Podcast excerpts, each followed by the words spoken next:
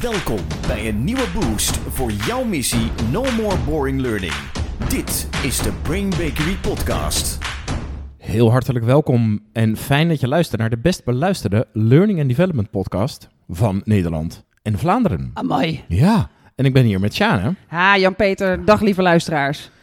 Sjane, ehm, heel veel trainingsbureaus krijgen heel veel trainingsverzoeken binnen. Ja. En als je kijkt naar bij die andere trainingsbureaus, dan is er volgens mij, we horen daar veel over, één thema dat bovenaan staat. En Ja, dat is heel vaak over beter samenwerken, Ja. efficiënter overleggen, goed vergaderen, ja, online vergaderen ook. effectief communiceren. Ja, hoe zorgen we dat het slim is, dat het leuk is, dat we er niet te veel tijd aan kwijt zijn. Het Ja. gaat nou, samenwerken in allerlei varianten. Ja. Dus kennelijk gaat daar in het land, in de Ja. organisaties, iets echt niet goed. Nee, klopt. En het erge is, als je naar de top 10 jaar in jaar uit gaat kijken van aanvragen, vooral bij de grote open Ja. inschrijvingstrainingsbureaus, dan zie je dat samen met time management dat heel vaak heel erg bovenaan staat. Dat er veel rondom dat thema gebeurt. Dus dat betekent kennelijk dat we het als mensen vrij lastig vinden. Maar misschien betekent het ook wel dat wat we nu leren in trainingen dus niet zo effectief is. Nee. Of dat de trainingen wel goed zijn en wel effectief zouden zijn, maar dat we het niet toepassen. In ieder geval gaat daar iets mis. Ja, er gaat Ja, overduidelijk iets mis. Dus volgens mij hoog tijd om daar een podcast Ja. aan te besteden. En die komt niet voort uit het feit dat wij de websites aan het afstruinen zijn van waar vragen mensen veel Nee. naar. Die komt in dit geval voort uit het feit dat je laatst in een, een, Ja. een vergadering of een commissieoverleg zat of zoiets. En je kwam er... Je kwam, je kwam er redelijk stomend en kokend kwam je Ja. eruit. Je belde mij. En ehm, ja, wat, Ja. wat gebeurde daar? Ik kan mezelf nooit zo goed eh, mijn gezicht eh, managen. Want Nee. het is vrij duidelijk als ik iets vind, dan, dan dat helpt me heel vaak. Eh, dan, want dan zien mensen, hé, hey, wat is er dan? Vertel. Maar soms is het ook heel lastig. En zeker als ik in een grote vergadering zit met heel veel mensen en het gaat heel efficiënt, dan vind ik dat heel moeilijk. Waarom? Eh, nou ja, Brain Bakery is een klein bedrijf. We werken vaak met kleine teams samen. Eh, daar zijn we super efficiënt bij. Wij doen nooit, als een vergadering een uur duurt, dan gaan we ook een uur vergaderen. Dan, als het na zeven minuten klaar is, is het klaar. Ja. En ik zat nu in zo'n vergadering die voor twee uur geblokt was met best wel veel mensen. En toen was er een moment dat er een commissie in het leven geroepen moest worden. Mm. Ja, ik vind dat natuurlijk al heel moeilijk. Maar goed, ik snap dat wel, want met grote organisaties moet je sommige dingen titels geven. Dus ik begrijp dat. En toen kwam er een soort regel om de hoek. Toen hadden ze vier mensen. Toen kwam er een regel om de hoek. Nee, een commissie is pas een commissie als er vijf mensen zijn. Oh, wat... En ik dacht, Ja. nou, waarom? En ik, ik zei toen ook nog een soort, nog niet kokend en heel beleefd. Goh, welke kennis zou deze vijfde persoon mee moeten brengen, waardoor het echt een aanvulling is met die vier anderen? Eh, hoe zit dat? En toen zeiden ze, nee, met vijf werken onze commissies. Zo is dat nou eenmaal opgenomen in onze Oh, is. Zo doen wij dat. altijd een sterk argument. Ja, heel sterk Ja. argument. En toen was ik inderdaad aan het stomen. Ik blies even stoom af bij jou, eh, waarvoor nog heel veel dank. En toen ben ik daarna gaan googelen naar vijf mensen in een commissie. Ik dacht, is hier een regel voor? Ja, is er iets voor? wetenschap? Ja. Ja. En ik dacht ook van, waarschijnlijk weet ik dit niet. Ben ik dan heel dom? Ik ga dit nu ontdekken. En toen kwam ik toch op een document, Jan-Peter. En ik denk, het is al heel oud. En ik denk dat als iedereen in iedere organisatie in Nederland dit leest... en het tegenovergestelde doet van wat daarin staat, dat alles goed komt. Het is namelijk een document dat in de Tweede Wereldoorlog is geschreven door de CIA... Oh. Wat zij gedaan hebben, is ze kwamen op een gegeven moment achter van... om die oorlog te winnen moeten wij natuurlijk bommen en granaten... we moeten codes kraken, we moeten Ja. strategie. Maar er zijn ook heel veel mensen die in het land waar gevochten wordt werken... met de vijand werken. En die zouden kleine sabotageacties kunnen doen. Dus wat zij geschreven hebben is de CIA Simple Sabotage Field Guide Ja. uit 1944. En daar staan heel veel grappige, leuke dingen in die niet grappig bedoeld zijn. Want die moesten allemaal ervoor zorgen dat de vijand het moraal naar beneden ging. Maar ook dat de efficiëntie van organisaties, het goed samenwerken binnen organisaties, dat dat gesaboteerd werd. Oh. En Jan-Peter, er staat me toch een lijst in van wat en wat geadviseerd. En als ik die lijst bij me zou hebben als een soort bingo-turflijst in veel organisaties, dan zou ik bijna alle hokjes altijd aan kunnen kruisen. Oh, En, en dit was uit de Tweede Wereldoorlog. uit die tijd. 1944 hebben zij opgeschreven, dit en dit en dit moet je doen. En onder andere is er één regel. Stop zoveel mogelijk mensen in iedere commissie, waardoor ze niet efficiënt kunnen samenwerken, want er zijn te veel gedachten. Oh nee. Echt waar? Zo kwam ik erop. Ja. Dus lieve mensen, ga naar www.nomoboringlearning.nl of brainbakery.nl en ga naar ons blog. Ik heb er een blog over geschreven en daar staat ook de link echt naar de CIA-gids. Die was eerst classified, die is nu gedeclassified. En je kunt gewoon leren en luisteren en kijken. Pagina 28 is het interessant, want dan begint het over in organisaties. En eh, 29 gaat dan ook, wat kunnen managers doen om de boel nog verder te saboteren? Oh, En daarvoor wordt- staan ook hele leuke dingen. Bijvoorbeeld als jij in een bioscoop werkt en er komen veel vijanden komen er bij jou in de bioscoop. Wat doe je dan? Dan neem jij een plastic zak en dan vang je een paar nachtmotjes. Mhm. En eh, een kwartier voordat de mensen binnenkomen laat je die los in de zaal. Waardoor al die motjes op de grote lamp naar het licht toe. naar Ja. het licht gaan. Ja. Die gaan fladder, fladder. Dan komen die mensen eindelijk even ontspannen van hun oorlogsinspanningen. En dan zien ze alleen maar fladder, fladder. En dan gaan ze gewoon, moraal gaat naar beneden. Ze gaan helemaal kapot. Dan was zelfs mijn avondje bioscoop. gaat niet door, Ja. wat vreselijk. Nou, dat soort dingen zit er ook in. Maar er zit dus echt in, ik geloof hier heilig in. Stel dat iedere organisatie in Nederland dit uitprint en meeneemt. Ja, ik misschien moeten we even naar de inhoud Ja. gaan. Maar ik denk dat het dan helemaal goed komt met ons. Oh, dat, dat is dus aan de ene kant deprimerend dat we dat met z'n allen doen. Ja, Maar er is dus heel veel hoop, namelijk het tegenovergestelde gaan doen. ja niet meer doen Nee. wat er ingeslopen is. Ja. En dus niet meer doen wat de CIA zag als een fantastische kans op saboteren. Ik zie ook kleine badges voor me. Dat als ik er één doe en zeg, nou, ik vind wel dat er vijf mensen in een commissie moeten, dat ik dan de sabotage badge die dag moet dragen. En dat ik nooit meer met zulke domme voorstellen mag komen.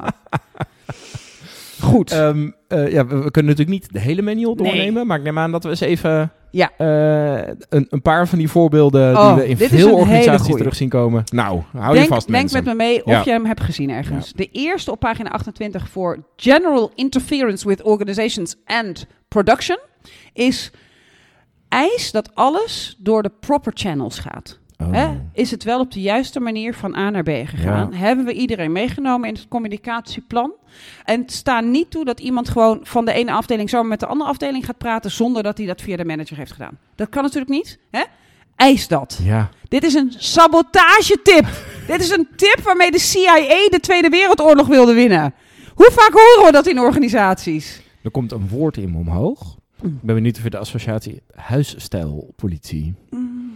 Ja, dan heb je allemaal plannen gemaakt en iedereen is enthousiast en we zitten lekker in de energie en het tempo. En dan komt er, maar het logo moet wel Bla bla bla. Ja. Ja, en natuurlijk is een logo belangrijk, Ja. maar hoeveel tijd wil je er van vijf mensen in de commissie Ja. aan voldoen? Ja. Eh, aan verdoen, sorry. Wat een enorm herkenbare dit. Ja, Dan komt er één, deze komt denk ik minder vaak voor, maar het is wel een gave tip. Make speeches. Probeer zo vaak mogelijk even het woord te nemen en dan lang door te praten. Die Ah. komt wel vaak voor. ja.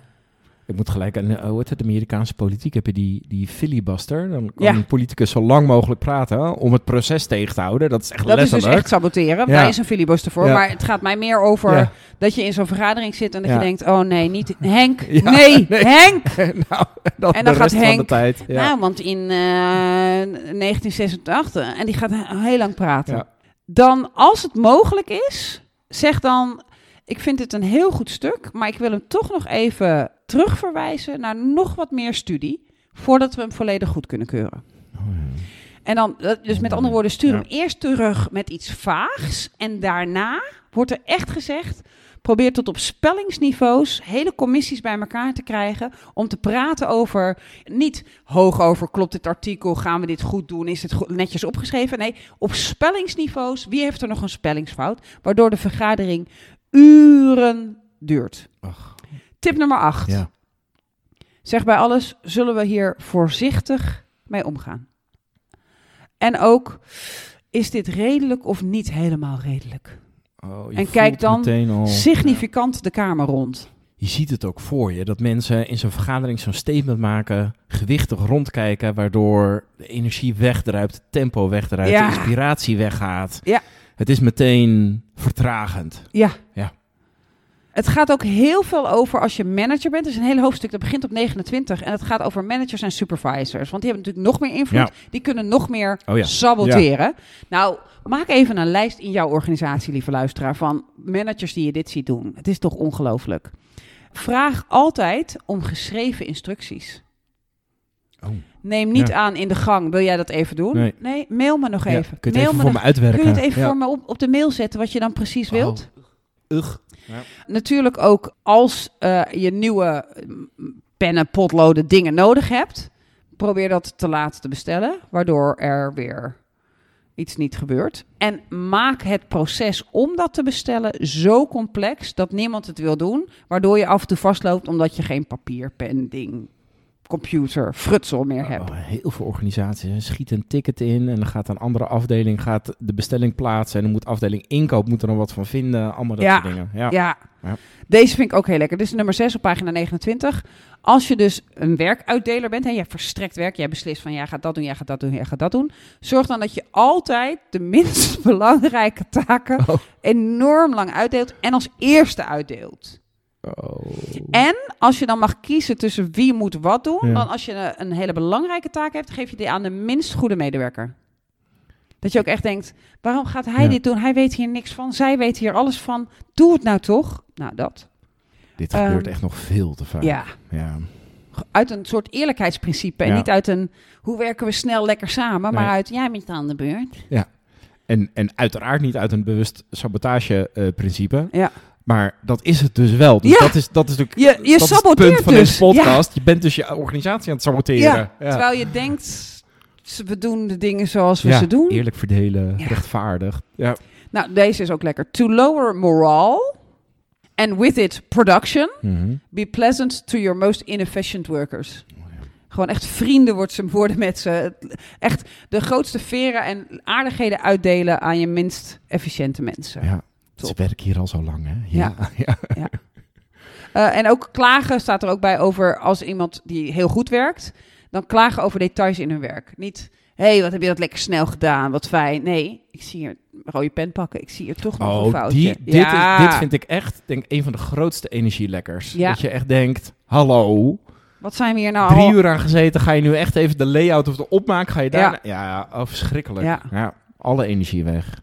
Eh, werk traag. Nou, het gaat nog veel verder, Ja. verder. Het gaat ook over als je papieren ergens moet neerzetten. Dat kan denk ik nu online heel goed. Dat je een soort library maakt, bibliotheek maakt, waar het nooit meer in te vinden is. Oh ja, zo'n SharePoint-achtige... Ja, maar ja. dan ineens op een andere plek. Ja. Ik weet niet, hoeveel uur besteden mensen aan het zoeken naar iets in een SharePoint, Oeh, omdat het een soort vaag wordt ingedeeld? dat, Hoe houdt dat het moreel omhoog of omlaag? ja, Hm. ik ben heel blij dat wij zo'n constructie niet hebben, maar ik kan het me nog herinneren. Het is altijd verschrikkelijk. En als je Ja. een grote organisatie bent, dan moet je wat. Ja. Maar oh my god. Ja. Nou, Dat Dus- hele handboek staat dus zo vol. dat hele handboek staat vol met tips. Ook natuurlijk van die grappige, of tenminste grappige dingen die je nooit nodig gaat hebben, want jij werkt niet met motten in een bioscoop. Maar ik denk dat als je ze uitprint, eh, misschien uitdeelt. Ik Ja. daag ook mensen uit om ons daar foto's van te sturen. Ik heb het trouwens, omdat we mensen uitdagen, ik ga dat zelf ook doen. Ik ga dat meenemen. Met name pagina 28, 29 en 30. Die gaan voor organisaties en met name op kantoren. En dan dat je dan gaat vinken en dat je dan gewoon de hoofdsaboteur aan het eind van de week hebt. Ja. Of de minst saboterende. Of dat je misschien iemand zegt van... Jij bent vandaag degene die de CIA handboek voor sabotage bijhoudt. En jij krijgt dus een CIA badge. Want je bent dus een infiltrant en jij let op. En dan wijs jij de grootste saboteur aan. Fantastisch. Ik denk dat je ook moet Ja. lachen. ja. En ik denk dat het ook leuk is om vanuit... Ja, dit is toch een soort omdenken Ja. galore? Eh, eh, ook, ook, ook een soort realisatie, waar zijn we nou helemaal mee Ja. bezig? Wat doen wij? Ja, En ik denk dat, dat je zo een vergadering leuk maakt. Ik denk dat een training dan bespaard wordt. Ik denk dat je dat geld in die badges kunt doen. Misschien kun je wel gouden badges daarvoor maken. Ik weet niet hoeveel geld die trainingen allemaal kosten. En dat je dan gewoon op een grappige manier zegt... laten we eens even checken in hoeverre wij onbewust aan het saboteren zijn... volgens de, het CIA Simple Sabotage Field Guide. Het is nog simpel, noemden ze het toen Ja. ook nog. ja. Uit 1944. Ja. Dus daar hebben gewoon mensen hebben gewoon zitten bedenken, Mm. wat werkt nou vertragend, wat werkt productiviteitsverliezend. En dat is dus wat we gewoon Ja, en, en, bijna allemaal doen. ja, en daar hebben ze dus bij bedacht. Hoe kun je dat zo doen zonder dat je wordt beticht van ja. sabotage? Hoe kunnen we een soort veilige instructies, daarom eh, doe maar een beetje dit. Dan heeft niemand het door, want kennelijk valt het niet op. Nee. Maar het werkt wel heel goed. En dan word jij niet eh gekielhaald of vermoord of opgepakt. Eh, maar bedankt. Hè? De vijand leidt hieronder. Het moraal gaat naar beneden. Ja. En dus eigenlijk, je begon daar al mee, is de oplossing in die zin vrij simpel. Hij is helaas niet zo simpel, want anders hadden we hem met z'n allen wel gedaan. Maar Ja. in die zin is die simpel, gewoon dit niet doen. Sterker nog, het tegenovergestelde Ja. doen. Ja. want de gids, dat schrijven ze ook in de inleiding, hebben ze gekeken naar how to do your job badly. ja, ja. Dus ik denk dat in plaats van naar allemaal trainingen te gaan met wat moet ik wel doen, hoe werkt het, wat is handig. Nou zijn, ik ben natuurlijk voor trainingen en leren, maar als het om dit soort dingen gaat, keer het gewoon eens om en Ja. zeg wat uit deze sabotagegids zijn wij aan het doen en laat het ons horen. Ik wil het echt weten. Ja, ik ben zo benieuwd. Je kunt altijd een spraakbericht achterlaten Ja. via Speakpipe. Je vindt de link bij de omschrijving van de podcast. Je kan natuurlijk ook altijd reageren onder hoe we de podcast aankondigen op onze socials. Je kan Ja. een mailtje sturen. Eh, wat Sjana aan het begin al zei, je vindt dus de link naar de daadwerkelijke field manual eh, in het artikel op www.nomorebornlearning.nl. Ja, en de boodschap is heel simpel. De- de- aan iedereen doe dit niet meer, doe tegenovergestelde, maar vooral aan L&D'ers Ja, die toch verantwoordelijk zijn voor het slimme nadenken, het slimme werken, Slim het leren werken, en groeien ja. in een organisatie. Help je organisatie nou als je ziet dat dit de vergader of samenwerkings- of leiderschapscultuur binnen je organisatie is. Deel deze punten uit van die field manual, deel badges uit. Help voorkomen dat je organisatie gesaboteerd wordt. Want het gebeurt en we vinden het kennelijk zo gewoon dat we er allemaal bij zitten en Ja. nog doorademen ook. Stop ermee. Bedankt voor het luisteren. Nu printen. No more boring learning. Dit was de Brain Bakery podcast. Wil je meer weten? Kijk dan op brainbakery.com of volg ons op onze socials.